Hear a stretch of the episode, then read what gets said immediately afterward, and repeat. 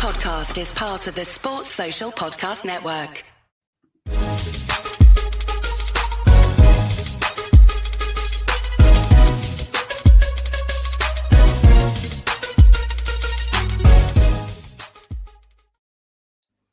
Hello, everyone. Welcome back to the same old Arsenal podcast. Hope you're all doing really, really well on this fine, crisp Sunday morning, coming to you at the very unusual time of a Sunday morning. It's actually very weird to be doing this podcast whilst there is still daylight outside. Um, albeit here in the UK, it does seem to have only just gotten to a point where you know the sun is coming up at around 10 a.m. But um, we've got a lot to unpack in this edition of the podcast. Fantastic win in midweek, followed up by another brilliant win yesterday at Emirates Stadium. I'm joined with the wonderful JJ once again. I think everyone knows who you are by now. But the one thing I'm going to ask you, mate, before we get into the, into the meat of today's podcast, have Arsenal clicked yet? Um, I would say, uh, based on the when you get eight goals in a week, I'm gonna I'm gonna say yes. However, um, we should have had about 14, maybe 15 goals in a week, James. So I think it has, apart from some of the finishing. But I think we'll touch on that later. We absolutely will, and it's a very good point because if we weren't doing the chances, I would say to you no. So we're getting in the positions, we're just not tucking them. Yeah, and it's it's a funny one, isn't it? Because we're going to touch on um, Lens in a moment, but if we just you know fast forward to what we saw yesterday, I actually saw quite a bit of a negative reaction on Twitter, um, or should I call it X these days? But there were quite a few people that were saying, you know, we can't sustain this level of performance, and I was like, what are you on about? Like, we were creating so many chances yesterday. There was nothing for me personally to be particularly worried about. I mean, okay, I do think there were a few moments of sloppiness. The goal that we conceded wasn't the only moment of sloppiness in the game. That should definitely be highlighted.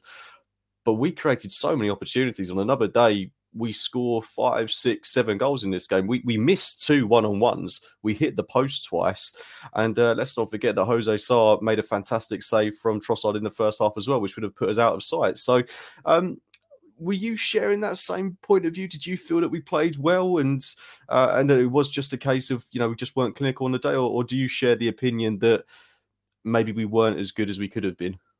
Oh no, no, I thought we were fantastic. Um, it's just that you know you, your energy go uh, f- for what you see goes in different um, you know goes through different stages, and I I don't know, James. You were there? Were you there yesterday? I was indeed, yes. Yeah, yeah, yeah. It, it felt to me um, watching.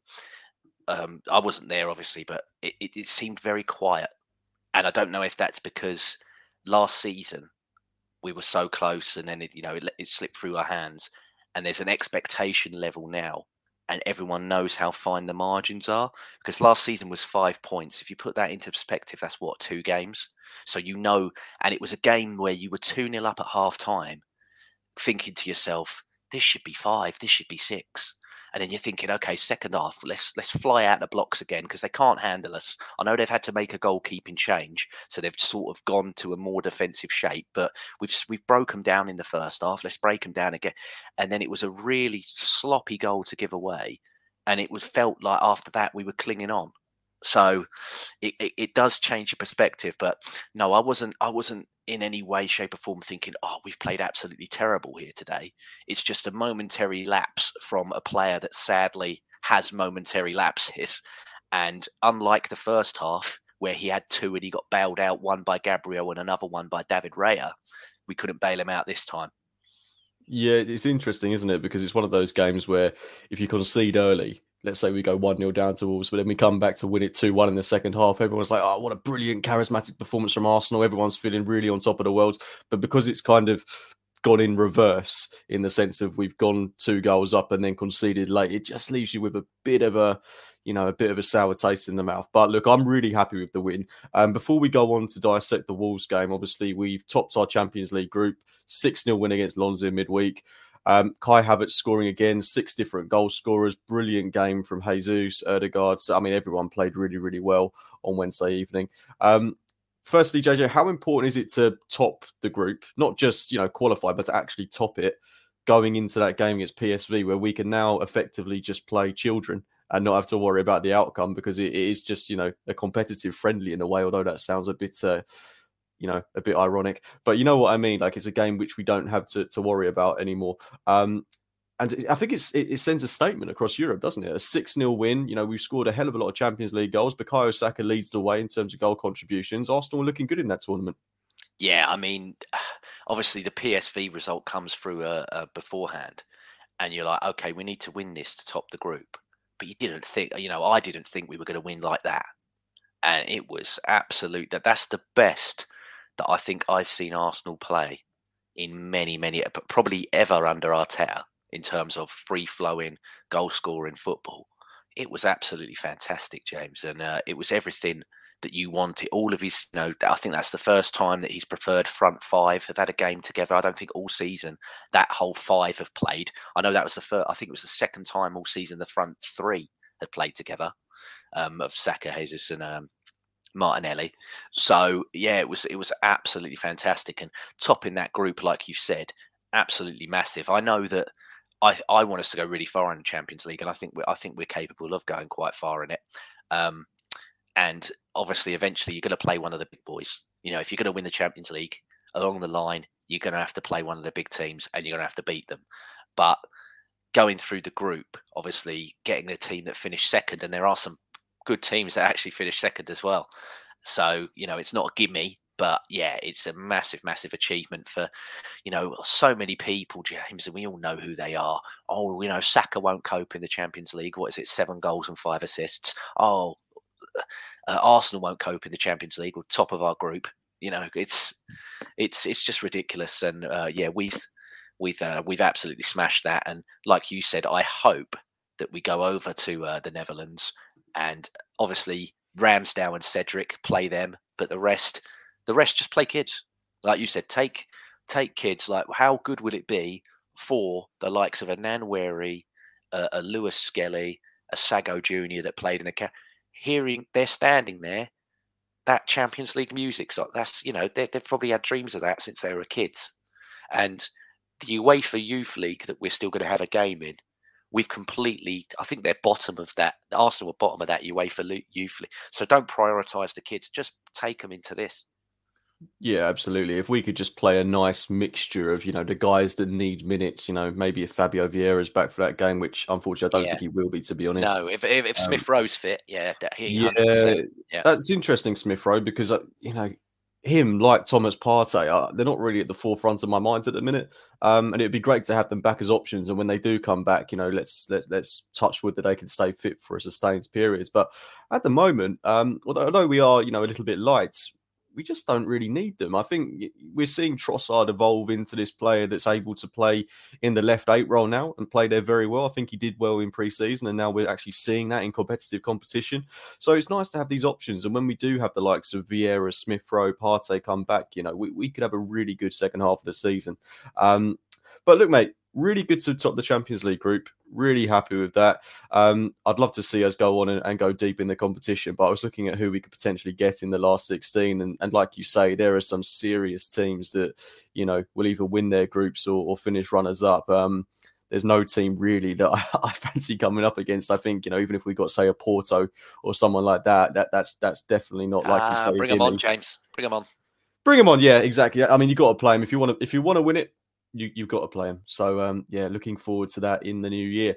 But um, it was Wolves yesterday. Obviously, going into the game, um, I think this was going to be a bit more of a sterner test than what Lens gave us, who just gave us acres of space. I never expected this to be another another hammering, another four, five, six nil.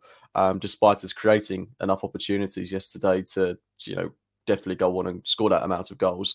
But Wolves were missing quite a few players. You know, they they were missing Lemina. Um, they were missing somebody else in midfield. I can't quite remember who. Ait-Nouri was it Ait-Nouri? I think it was. I think so. Yeah. Um, obviously, Pedro Neto is the big one. Yeah, yeah. I mean, yeah. Pedro Neto was the one. I mean, I was amazed that um, yeah, I, I, I, wasn't even aware that he was injured or anything. Um, but for him to, oh, of course he was. He had that quite bad injury not too long ago, didn't he? That's the only thing with Pedro Neto. I absolutely love him as a footballer, but the one reservation I would have about Arsenal going in for him is obviously his injury record is, you know, starting to be a bit of a problem. I'd, I'd, st- I'd still gamble on him. I, I, love him, James. I think he's that good.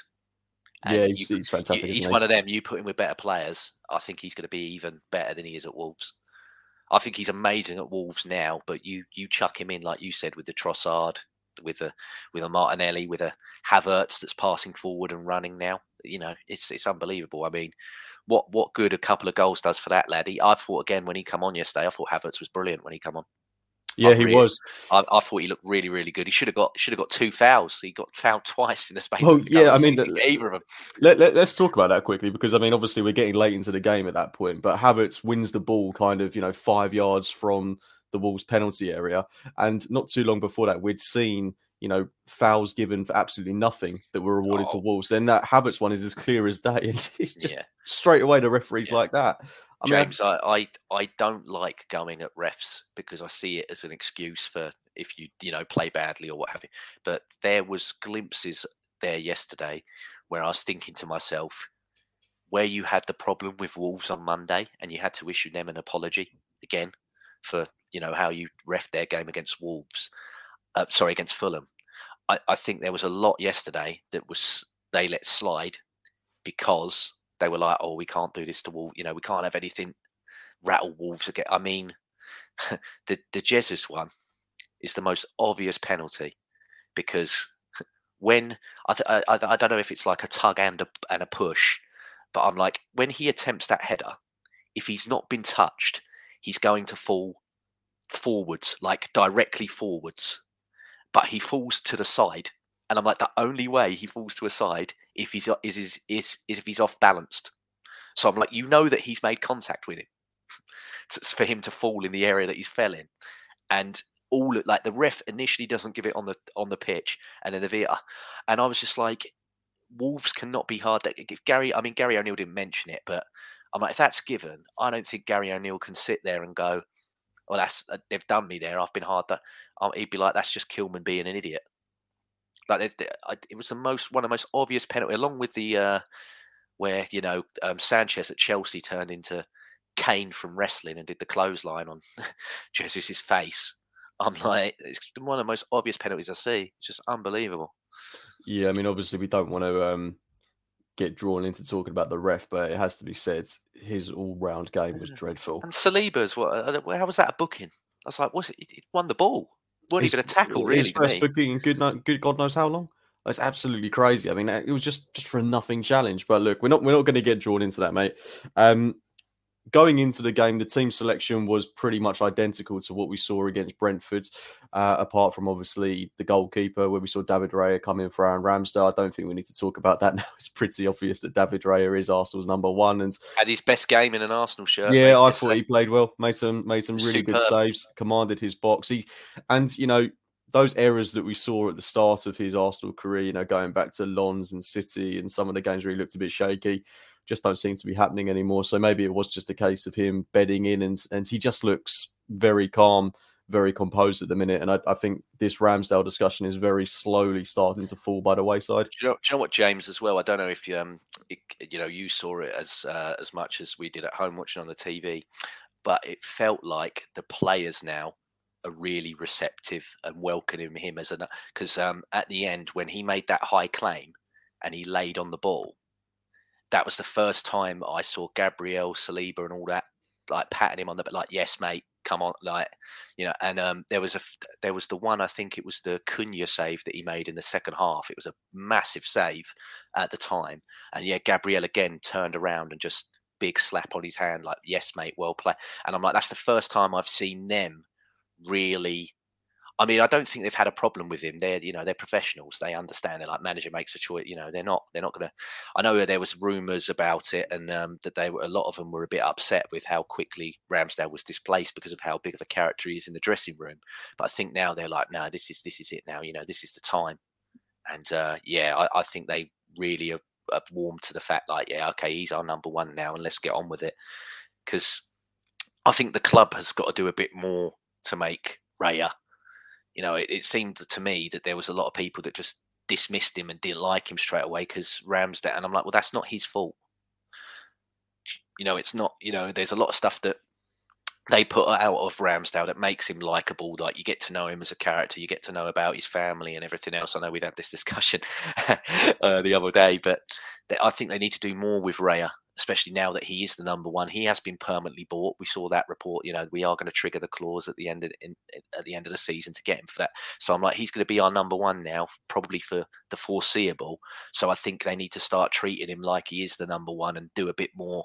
You know, make not necessarily like more PR type stuff, but maybe do some more to get fans on side because there's still a lot of them that I see that are really anti him, and I don't know why. I think it's just because everyone likes Ramsdale, don't they?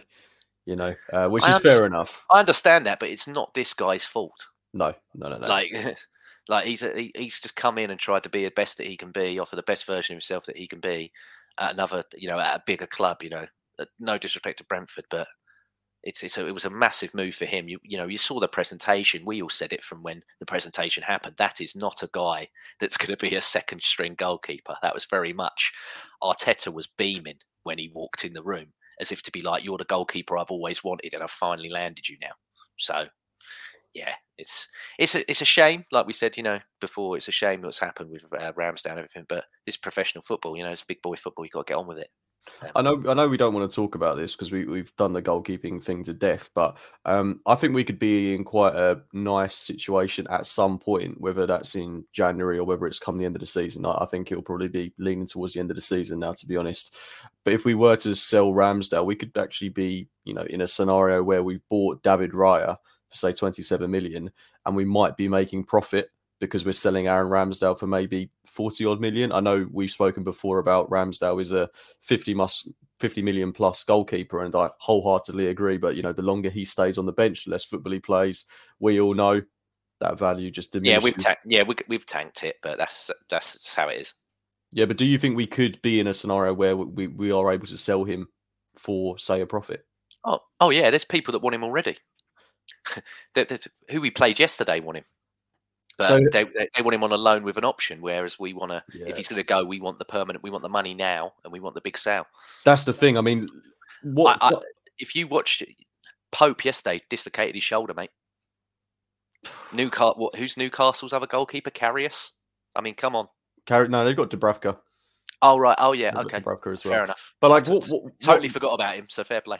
what what clubs outside of the ones you know outside the top six do you think would be you know after an Aaron Ramsdale? Because I mean, I know it sounds crazy, but I actually think there's a case for someone like United going in for him, given how Onana has been for them so far. yeah, uh, any of them. He he would.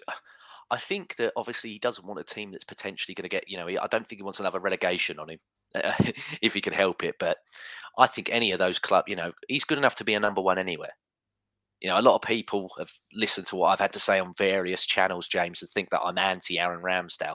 I'm not at all. If anything, he's one of the biggest players that's come into this club and made me eat my words massively. Because when we first bought him, I was not impressed at all. I, I thought uh, we desperately needed to get rid of Leno. I always said we're never going to get top four, let alone win the league with Leno in goal for us. Um, and then he come in, and I thought he was. I was like, wow. And um, yeah, you know what's happened's happened, and I do agree. Yeah, he is a fifty million plus player. You just got to hope, like someone like a Chelsea or whatever, where they go mental, either them or like you said, United, Newcastle. I mean, Pope's not getting any younger, and I don't think that he's. I think he's a very, very good shot stopper, but you know, you want these distribution goalkeepers now, and I don't think he's anywhere near what Ramsdale offers in terms of that. I mean, uh, I know Ramsdale doesn't isn't in our squad because we have problems with his distribution and concentration. But I think someone like Newcastle or Man United, like you said, would love him. I mean, Wolves really want him, but you got to remember he's a West Brom fan, so I don't know if he'd do that or not. But then again, he is guaranteed he would be first choice, no questions asked at Wolves. So maybe that's that's what he wants. You know, move back to where he's from, and he plays every single week. Yeah, I think I could deal with him going to like a mid-table side and being the undisputed number one. I'd just be really sick if he went to say United, Chelsea, Newcastle, and then started playing really well. And that's why I have a gut feeling would inevitably happen if that was the case. But um, let's move on to what we actually saw yesterday. I mean, like I was saying before we got on to the goalkeeper debate, um, similar team that played against Brentford, and we saw Trossard in the left eight role again. Um, I was surprised that Havertz wasn't given another opportunity, given his goal last week, given his goal again in midweek, and he seems to be fit and firing at the minute. But Trossard I think is proven to be quite a good option in that left eight position. I mean, he didn't tear up any trees yesterday, but at the same time, he was very solid. You know, he had two very good opportunities to put the ball in the back of net, which he absolutely should have taken at least one of them. But um, what what are you making of him playing in this new role for him? Because we saw it in pre-season, we've not seen it in the Premier League so far, but there's something a bit Santi Cazorla esque about him in that position. Yeah, I, I really like him, um, James. I think he's a very, very, very good player. Um, there, there were glimpses yesterday where Arteta though was absolutely ripping the guy. He was laying into him something, and I've never seen him go at Trossard like that. No, I've seen him go into Martinelli quite a bit, but he absolutely was obliterating Trossard that second half for some of the shots that he was taking. You know, well, it's, it's, it's funny you mentioned that because there was a moment where he was on the left hand side of the pitch and he held on to the ball for way too long. And I think Arteta tries to be quite reserved in his, you know, having a go at the place, but he he was not yeah. in that. He, yeah. he, really laid into him for just mm. losing the ball for holding on to it too long. Yeah, yeah, and um, no, I, I do. I, I thought that there were uh, parts of that left hand side in the first half. James normally we're so used to being a right hand side dominant team that to work on that, that some of the stuff him and Martinelli were doing in between, they've got a link up, mate. That's very special. Them two, um, they they really you can see it. They really really like playing with each other, and um, yeah, I thought I thought he done well there. You know, Havertz. I saw a lot of people going, "Oh, he's dropped it." I went, well, "Hang on a sec. He played the full ninety. He was one of the only ones of all that front, you know, five that we talk about that played the full ninety minutes in midweek. So he, he wasn't he wasn't dropped. He was rested, which you know I've not got a problem with. Um, obviously, we knew that Wolves were going to play a deep block, and we probably wanted the more you know better finisher slash better creative type player than what Havertz is. So that's why we went for Trossard. I think that Havertz 100% is going to come back against Luton because they are a 4 4 2, like it and lump it, horrible type of football inside. And they are, you know, when when your striker is trying, you know, someone like Jesus who's going to play on Tuesday, when he's trying to bring the ball down, a bit like when we played Southampton away, and that I can't even remember that guy's name, but he was horrible, weren't he? He scored against us at uh, the Emirates as well. Very, very. Was it Car? Carter. No, no, no. I'm, I'm, thinking of Car- Carter I think, I think it was a yeah Croatian guy. I can't remember. Yeah, his, I know. I know who you're talking about. Yeah, but every single time Jesus jumped, it was like elbowing that. Like it was like right in his ribs, give him an elbow. They're going to be doing that. They're going to in the first five minutes, James against Luton. I know I'm getting ahead of myself. They're going to wallop somebody that plays for us, and we're all going to go, "Oh, you absolutely filth that." You know, I won't say the expletive because it's early in the morning, but we're all going to, you know, we're all going to be on our WhatsApps and everything else, going, "Oh, did you see that? The dirty, you know, because they are. They're going just to let you know that they're there. They're going to crunch someone within the first five minutes of the game, hundred percent. And uh, no, you want Havertz for that because it's going to be a very direct and long sort of game. So you want him in there to win, you know, chest it down, lay stuff off, and everything. Well, I think he's he's bread and butter, which he's really good at. So yeah, he'll definitely come back for me for that one. But yeah, no, Trossard for me should have, you know, Martin Odegaard yesterday. I, I, he got a nine point one on Sofa score anyway, but he should have had a he should have had a nine point nine. He should have had four assists. He, he, laid so much on a plate for him yesterday, and um, that Trossard one, especially in the first half, yeah, he should have buried that. I mean, it was a great touch to get the chance anyway, and he just his feet just you know went a bit too quick for him to finish it Good off. Good save yeah. as well, though. It, has it said. was, yeah, yeah, it was, it was. I agree, yeah, but um, no, I, have got no qualms with Trossard, mate, whatsoever. I think he's a very, very good player. I like, I like when he plays for us, and I like what he does. So. But similarly to what we saw in midweek, we started this game really quickly, and I think um, what we spoke about on the last podcast after the you know quite scrappy win against Brentford was that it's always going to be difficult playing against teams that are going to sit in and not give you space. But if you're able to get an early goal, then it just changes the entire dynamic of their game plan and allows you to create more opportunities, which is exactly what we saw against Lens. You know, you get the early goal and suddenly space appears all over the pitch. And we managed to do it again, you know, very early. Bukayo Saka, again, it's fantastic play from Takahiro Tomiyasu to play him in, who's just been a revelation this season. Fingers crossed his injury is absolutely nothing. Um, but Saka just creates that opportunity, you know, weaving past Dawson um, and then finishing with his right foot, which he seems to be really good with at the minute. And let's not forget, Gabriel Jesus played a big part in that goal as well. Um, but 1 0 in the opening five ish minutes, mate. Can't ask for a better start, can you? Yeah, no, it's fantastic. It's um, it's exactly what we we needed to do.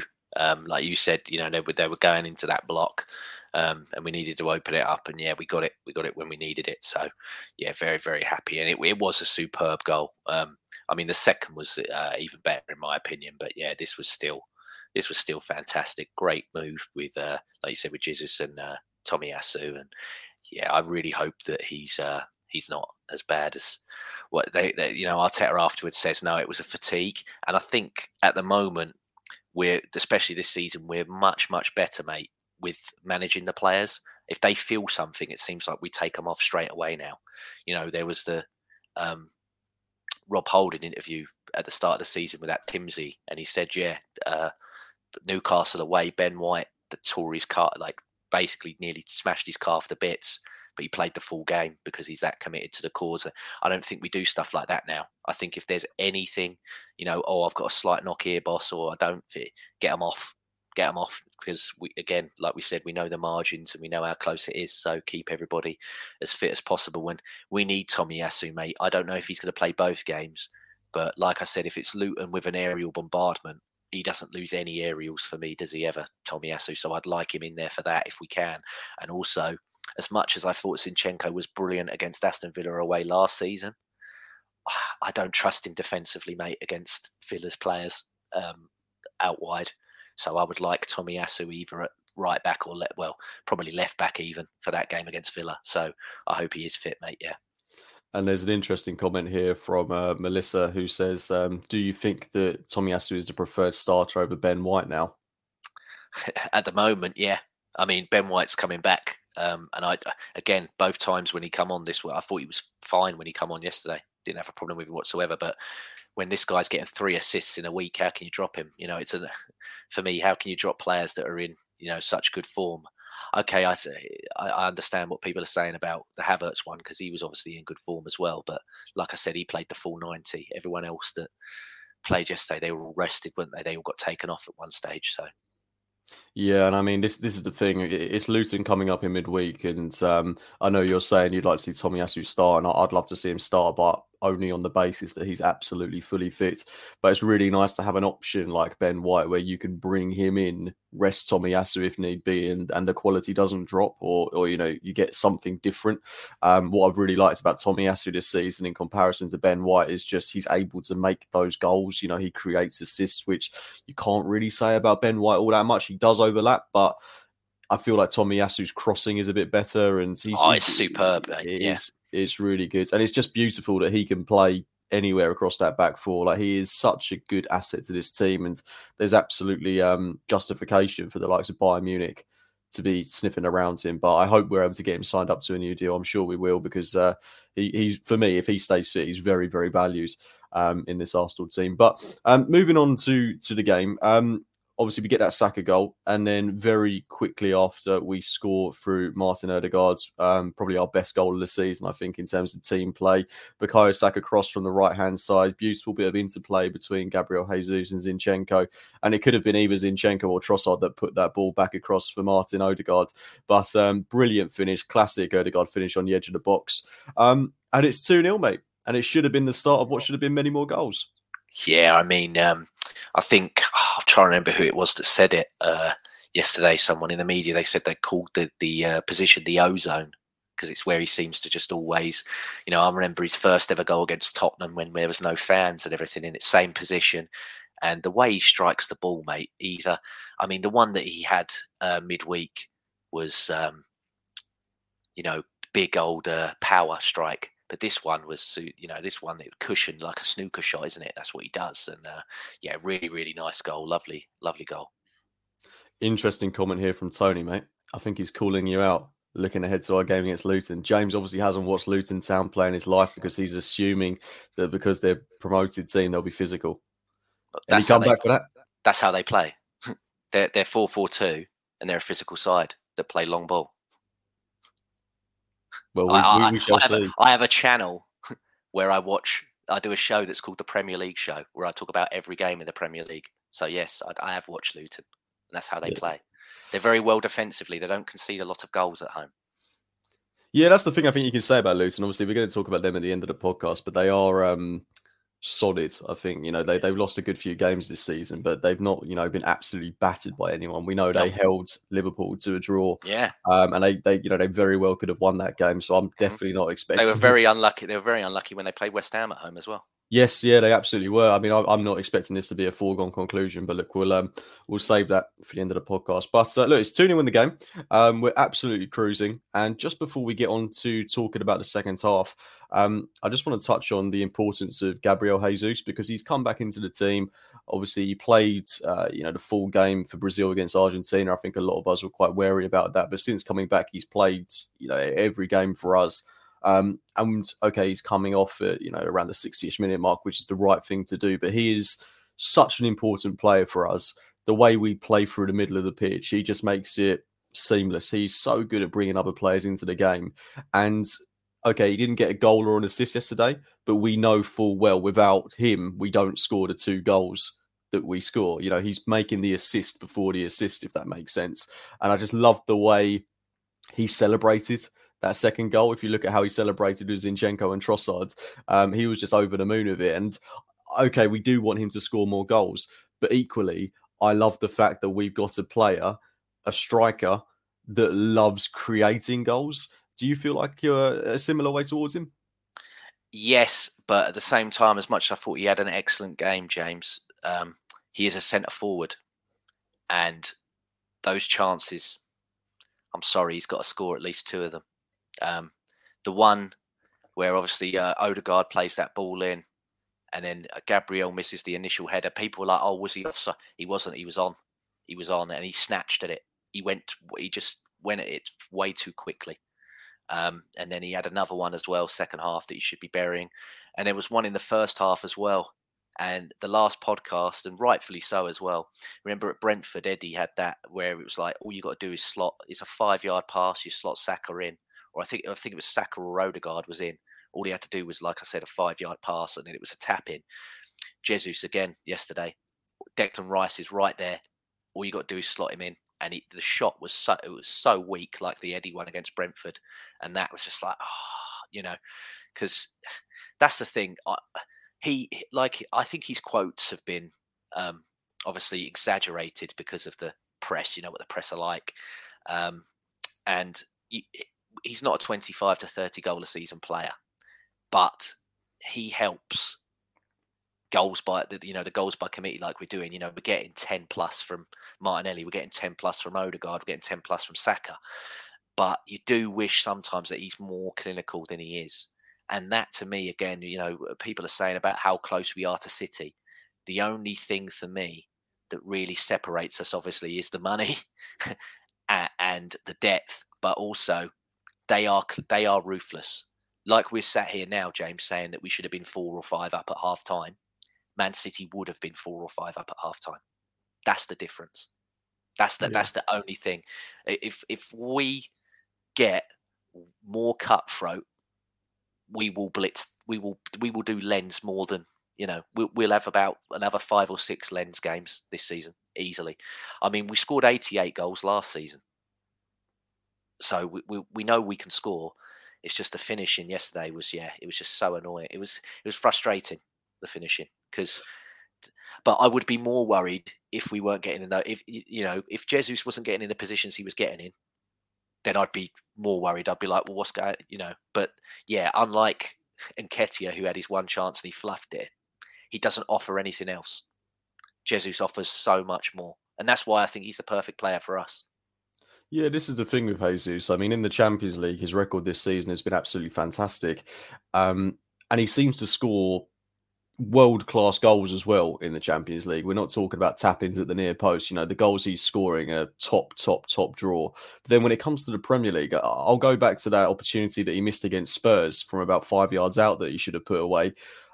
I, I think he's just a bit more rash. I'm not sure why that is. Maybe it's because he feel he doesn't have as much time to put those opportunities away in, in the Premier League because you're always going to have a defender snapping at your heels. But a lot of the time, he does tend to be in a lot of space and he just he just rushes at it. But if he can eradicate that element from his game, then I think there's no reason why he can't be looking at 20 goals this season across all competitions, albeit he has to stay fit. But when you think about it, we are still relatively early in the season. The second half, we know we're going to have a hell of a lot of games. There will be goals there for him. We're creating chances at will now. So if he can just be on the end of them, it can still be a very, very good season for Gabriel Jesus. But what he's bringing to the team, he's just he's just fantastic. I love him, and we've got to keep him fit. As good as Trossard and, and Nketiah can be, um, like you say there, I mean, no one offers what Jesus does in terms of link up play. But before we go on to the second half of the show, um, we do have a competition running on the same old Arsenal podcast.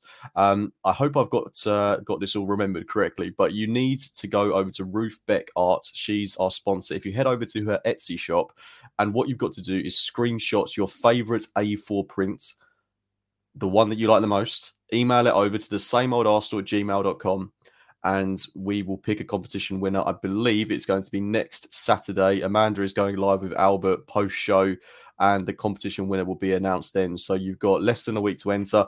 Absolutely any print that is on Ruth's Etsy page, go and check it out. You can find more details on uh, our Twitter. On Ruth's Twitter as well, but um, yeah, just a, a, fantastic Christmas present for yourself or for someone in your family. Um, and of course, Ruth is doing a few more bits as well. You can get her fabulous Christmas cards. It's not too late for that. I mean, it's only the 3rd of December. Um, her little present boxes as well with a card and a candy cane. And then who could forget the fabulous Christmas gonk? Coming, come on. Who wouldn't want one of those? Oh, yeah. Yeah. Look at that. They're good, aren't they, mate? They're, They're fantastic. They're, They're, fantastic. Why, why just get a boring plain gonk when you can get a Dennis Bergkamp gonk there? I'm assuming that there's all players. I think it could be personalised to any yeah, player you, you, want. I mean, you know, you, you can put your own. That. Yeah, you may be able to put your own name on it. You know. Yeah, why not? So, look, fabulous Christmas present either for yourself or for someone in your family. Um, but yeah, make sure to check out the competition. I mean, um, things like this don't come around too often, and, and Ruth's work is absolutely fantastic. You can see just on my wall there um, audio listeners won't be able to, but I've got a fabulous little hybrid print just on. Yeah, I mean, wall. if some of you are good, uh, you could probably screenshot James's back wall there and put that up as the. You know, if you don't want to go to Ruth Beck's Etsy shop, you can just crop that and say you want that one.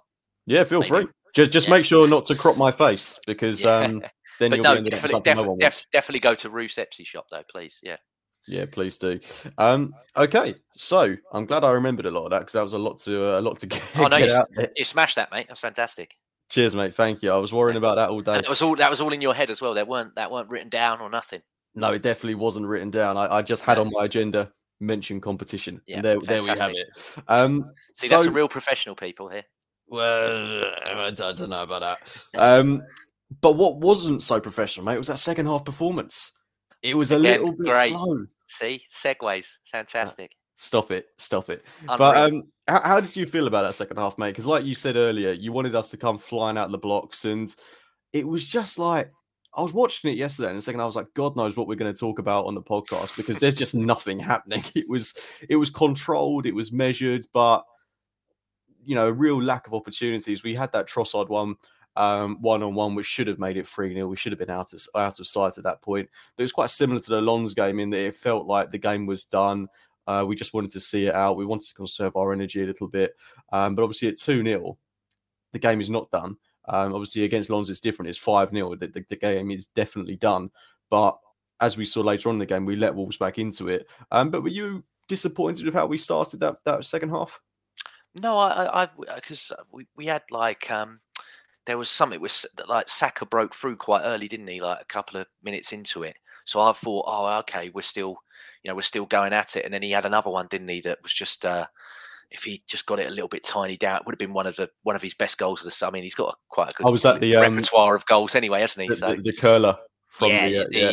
You know, the people are going Arjen Robben esque. I'm like, get rid of that. Call it Bukayo Saka esque. Oh no, it's, but it's, it's his thing now. It's worth mentioning as well. Bukayo Saka was sensational yesterday. I think a lot of people have been a little bit, um, you know, keeping an eye on him this season. They feel he's been going under the radar a bit, but uh, that that performance yesterday was world class. Yeah, yeah but J- James, the, the thing is, him under the radar is still better than everybody else because I've seen uh, there's games where he's been quiet or not at it, but he'll whip in across like he did against Brentford the other week, or he'll whip in a corner that someone will head and it will go in. You know, this guy pulls numbers. He, he will have like a three out of ten game, but still get a game winning assist or a goal. That's just that's just that's how good he is. You know, you run out of words to say with Bukayo Saka, and and you keep on going like, oh, you know, he, we really run him into the ground, and but uh, how can you justify? You know, who, who can start ahead of him? No one. Exactly. No, he's, no he's, he's, he's that, you know, he's that important. He's that good at, at that age. It's Is just, he? yeah. What big question for you, mate? Is he Mm. world class? Of course he is. Of course he is. It- it- he was arguably. You I have this argument with so many people, mate. But I'm like, he was arguably one of Arsenal's best players last season. I actually gave Player of the Season to Odegaard, um, just for the fact that you know he's a midfielder scoring the amount of goals that he scored and everything else. Um, but he was England's best player at the World Cup. Again, I'm taking the I'm taking the bias away, but he was. Well, well, let's not forget. He, he I, I think there's a very controversial debate to be said as well that he was at the Euros as well. yes, Yeah, Yes. I don't want to be No. too far fetched, but you No, know, no, everyone talks think- about that penalty yeah. he missed, but he was fantastic in that Euros. Mm-hmm. Yeah, no, I don't disagree. Yeah, no, I think I think you got a point there to make. So okay, so he's our best player in the Euros and best player in the, in the World Cup, England's best player in the World Cup as well. And then what he's done for Arsenal the last couple of years, yeah, And he's You know, 22. the the only person that's got better production than him is Salah. And you all tell, and you know, I know that Salah's world class, but everyone goes on about how world class Salah is. So if he's second in production to Mo, to Mo Salah in the Premier League, which everyone says is the best league in the world, I agree. How is he not world class? No, he definitely is, and I think he's one of a few players that we've got now that we if it's the whole oh he's not world class till he's won trophies well that argument i get really annoyed at because i saw Igor Stepanovs win a double i've seen what was it that, that Traore that used to be at liverpool win the championship Mm. Pascal Cygan is an invincible. yes exactly exactly so don't you know don't bash with all this oh because of trophy stuff it's ridiculous it's ridiculous yeah of course he's world class james Certainly. Um, and I think we've already, you know, we've touched on the Trossard chance. We should have made it 2 0.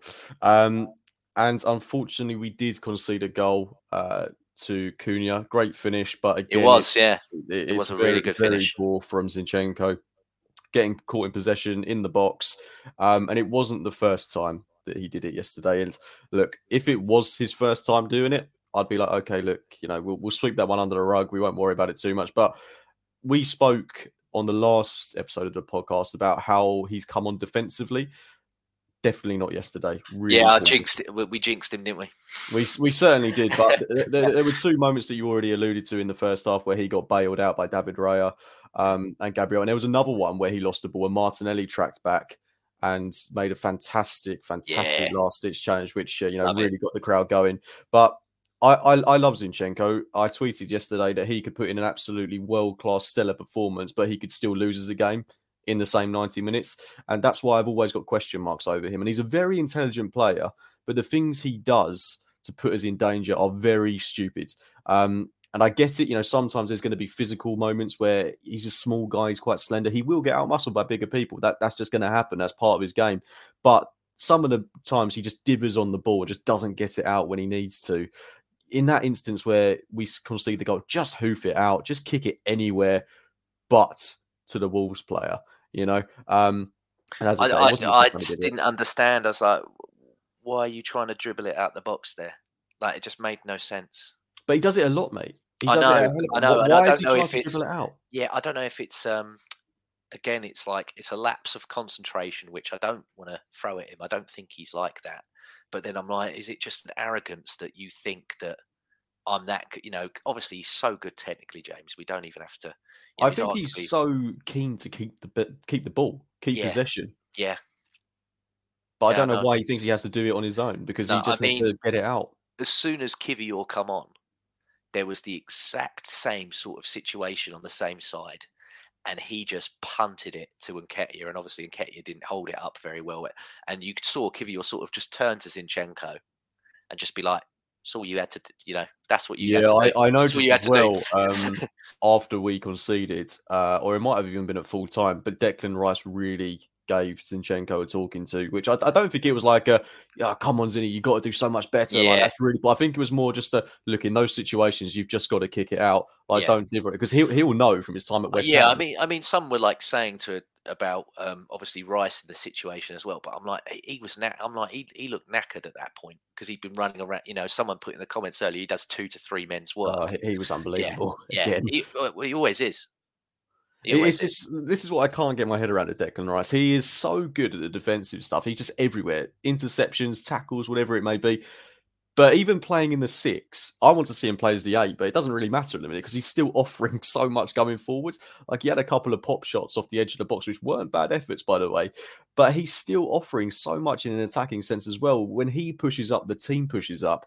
And it's just going to be so exciting, I think, um, if and when Thomas Partey is back in a couple of weeks, if we're able to just play him at the base, Rice further up, you know, going away to the likes of City, Liverpool oh god, it just it, it, would be fantastic. But even having someone like Trossard or an informed Havertz in that left eight role, I, I, feel very confident in our midfield now, which I've not been able to say all season. But it's it does feel like it's starting to come together, doesn't it? Oh yeah, he's he's, he's amazing, mate. He's absolutely amazing. When when you make 105 million pounds look like a bargain, just goes to show how good you are. Well, if we were to sell him in January, we, would probably double his price, wouldn't we? Oh, I don't. Who can you get? You know, other than Rodri, but then some people well, argue about uh, that because they like, well, yeah, but he can't carry, he can't do what Declan Rice does. No, so I'm like, what's the better player? I'm like, now you got a point. I think there's an argument that that um, Rice has outperformed Rodri this season. I think he has, yeah, hundred yeah. percent. I mean, that's no easy feat. Rodri, I, I, I don't like him when we play against him. I think he can be a bit of a nasty player at times, but I do appreciate, you know, he is one of the best sixes in the world. I think he's yeah. absolutely top, top, top draw. I mean, if we had Rodri at the base and uh, Rice in the left you know, what wouldn't you win? What a midfield that would be. Um, but it was a bit of a nervy ending to the game. I think people, you know, were, were, very much on the edge of the seats. And when you're watching that game in real time and we go to a back three, bring Kiwior on and we play uh, Jorginho, he comes on and we're just kind of backs to the walls, Rob Holding esque. Obviously, it's great to have someone like Kiwior to bring on in place of Rob Holding these days. Just shows how far the squad has come. Um, and he was very good when he came on, by the way. That's worth mentioning. But um, it's not nice when you're having to hold on like that against Wolves, especially when you know you should have been out of sight. I don't think it was ever as nerve wracking as it felt at the time. If you look back, I can't think of another chance the Wolves created, honestly, that, you know, troubled us. They had the Cunha goal, and then apart from that, we kind of just let them have the ball and said, okay, break us down, do what you can. Did you feel nervous at that point in the game? Slightly, but yeah, I'm, I'm with you. Um, I was more getting enraged uh, like I said with the referee, and especially how he come up with the with the added time. I mean, um, Tomiyasu was down for 80 seconds, yet he gave what was it, six minutes, eight minutes? Was it? I think it was six in the first half and then eight in the second. Or I might have no. He he around. gave um it was six minutes that he gave in the second half. Yeah, but if we played so eight. much, yeah, yeah, that's yeah. it. Yeah, yeah, I couldn't just, get my head around that. Yeah, it was ridiculous. It was absolutely ridiculous. Um, so yeah, I was getting more angry at that, and then obviously Eddie had his chance, and when he missed, I was like, oh, you know, I was, I don't like laying into our players, James, but there was a big part of me that was just like, oh, you absolute clown! Like, why have you done that? Like that's that's the, that's what you're, you know, you go on about, oh. And unlike Jesus, I, I, I score the you know I score the goals. I might not. I think he's learning and he's getting better at being hold up player and running and everything else like that. I don't think he'll ever be at Jesus's level. But that for him yesterday, I'm like, oh mate, have you hit the post from like, come on. Yeah, he was already wheeling off in celebration as yeah, well when he hit that, yeah. which really annoyed me. It's like, yeah, you've got like, to put oh. that on target. And, and it, again, it's identical from Ødegaard, isn't it? When he put Trossard through that ball, is so difficult to do. It deserves a finish. It deserves a goal. Both of them deserved a goal. But yeah, seriously disappointing. It's worth mentioning as well. We actually hit the post as well in the first half through Martinelli. Yeah, so, a great move. Yeah, we we should have had we should have had so many more goals yesterday. I, I don't buy into the debate that we were poor or anything like that. It's just one of those games where it's. Well, it, James, as much as I like Gary O'Neill, he come out after the game and said about time wasting. How does a team with nearly four xg waste time? you waste time. You're wasting time because you you know you, you, are clinging on to something. There, like you said there, there was never a moment where we were clinging on yesterday. Yeah. And why wouldn't you run the clock down? I mean, he said it himself as well, Gary O'Neill. He said, look, no disrespect to Arsenal. Um, there's nothing against them. But if, if I was in that situation, I'd do the same. But I would just expect the game to be managed a bit better and to have more added time. Like, what, what do you want, Gary? Like, you know, I, I like Gary O'Neill, got a lot of time for him, but we played more than the added time at the end. We played two minutes more. Like that's not a, a small fraction. That's quite a substantial amount at that period in the game when you know you're really going for it and we're backs against the walls. But we've come out of it with a win at, at the point of recording, four points clear at the top of the Premier League. That'll be until uh, City put about 10 past Tottenham later on if they insist on playing Ange ball. Um, but, you know, we can't really ask for a, for a better weekend. We can't ask for a better week, really, can we, mate? Three wins. Yeah, no, did like like we said, um, what is it? Nine, nine goals in a week. Oh, I'm not going to moan at that. No, and I think it's what five wins on the spin. Yep. Yeah, I mean that that Newcastle result, it's um it's galvanized us a little bit. I mean, I, I was, you know, I, I know if we go back a month, um, the Newcastle result was really hard to take, a very bitter pill to swallow. But I was never too downbeat after that game, um, and I know we weren't quite clicking in the way that we are now a month ago, but I always felt with the run of games we had coming up, we, we would make up those points. And we've won games this season that we um, we lost last season. Everton away, City at home. You know, we, we're picking up points. And St James's Park, I mean, we did really well to win there last season, but it's a very tough ground to go to. A very, very tough ground. We saw what they did to United yesterday. We know that they're going to take points off our rivals um, there this season. So, look, I'm glad we've got that game out of the way at this point in the season. And, you know, we're sitting pretty at the top of the tree right now. Um, but it doesn't, uh, it doesn't stop here, mate. We've got another game um, in 48 hours' time, really, against Luton Town. Uh, we've already touched on them briefly. Very physical battle, going to be a very, very tough game. I'm not expecting, you know, a four, five, six No, I think it could be quite similar to Brentford. Um, mentioned earlier that they came very close to beating Liverpool a couple of weeks ago. So, um, what what are your feelings? What are your thoughts going into this game, and what would you change about the team lineup? Uh, I think it will be exactly the same as what we saw yesterday. Um, apart from Havertz will probably come in. I, I, I think if Tomiyasu is fit, he'll stay in there just from like I said, aerial bombardment. So I think he'll. But I've got no qualms whatsoever if it's Declan Rice, mate. Do you think? Uh, sorry, not Declan Rice. Ben White. Sorry, sorry. Oh, Declan Rice a right back. I mean, it, I, I, wouldn't put it past him. no, you, yeah, you could put gloves on him and he'd do well there. You know, same as sure Saka, he, he, just plays everywhere. Yeah. Do you think um, this is maybe one of those games where we could start to use the squad a bit more? I mean, I don't want to say it's uh, it's, it's, a gimme by any means, but do you think there's an opportunity to bring in a Kiwior, to a Jorginho, um, etc.? as much as I would love that, James, um, no, I don't want to. You know, I don't want to mix. I don't want to mix it too much. I think you finally, like we said, you finally got it clicking to what you want. So let's not make, unless obviously we have to, let's not make any massive adjustment. I mean, like like we mentioned earlier, um, if if you if you've lasted this long, if you've only just joined, if you want to rewind it back, and if you listen, you know, you can go back and listen to it on the audio when it's out. The only big rotation for me would be that PSV game. Um, up until then, just keep it as as it is because obviously you know we got two well like you said we got nine points in a week i want six points next week as well and i think we i think they're very obtainable six points as well as much as i do rate aston villa i think that's They'll a very open.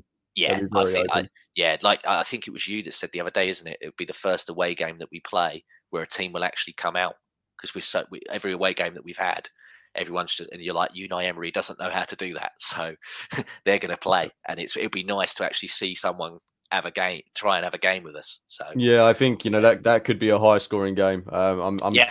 Excited, a little bit nervous going to going to Villa Park, but look, let's get um let's get Luton out the way first. Um, yeah. I, I think it's one of those games where if we're able to be in a commanding position come half time around the 60 minute mark, you want to be taking off the likes of Jesus again. You know, oh, of course, yeah. I, I don't think we'll see Saka or anyone, you know, pulled that early on in the game. But no. if there's an opportunity, let's say we did have another non situation where we're 4 0 up with 20 minutes to go. Oh, just, yeah, 100%, James. Just yeah. do it. Like, you yeah. know, give the other guys a bit of time.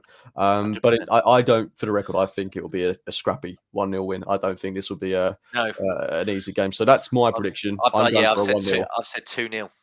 2 0. I like yeah. it. I like they it. They don't, like I said, they don't concede a lot at home.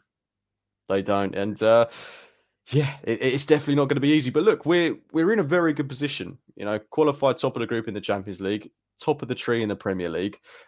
I am elated with what I'm seeing from Arsenal this season. I just hope we can keep it up. And on that note, um, I'm going to leave it there, mate. As always, it has been an absolute pleasure podcasting with you today. Um, where can Thank people you. find you? Yeah, just in the little box uh, where my hand's going that way. Yeah, there we go. It's just yeah, LL Cool James ninety one. Lovely stuff. All Lovely the links. Stuff. And um, yeah, please do make sure to enter our competition. If you um, didn't hear earlier, uh, you can win an A4 print um, from Ruth's Etsy shop. All you've got to do is head over to Ruth Beck Art on Etsy, screenshot uh, your favorite print, send it over to the same old Arsenal at gmail.com. And Amanda will be announcing a competition on the post Aston Villa podcast in six days' time. I appreciate there's a few steps to jump through, but look, you're getting a free print. Um, it's, it's worth taking five minutes out of your day to take a little peruse and then uh, drop us a quick email. So, yeah, make sure you do it. Um, subscribe to the same old Arsenal on all the various audio platforms to us on YouTube. Make sure you give us a follow across all the uh, social media outlets. JJ, thank you for joining me as ever, mates.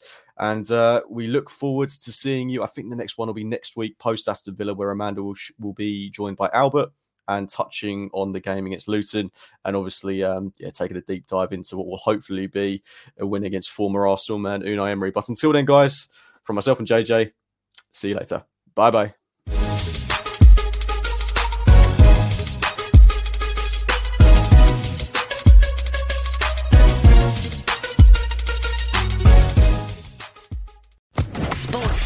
Podcast Network.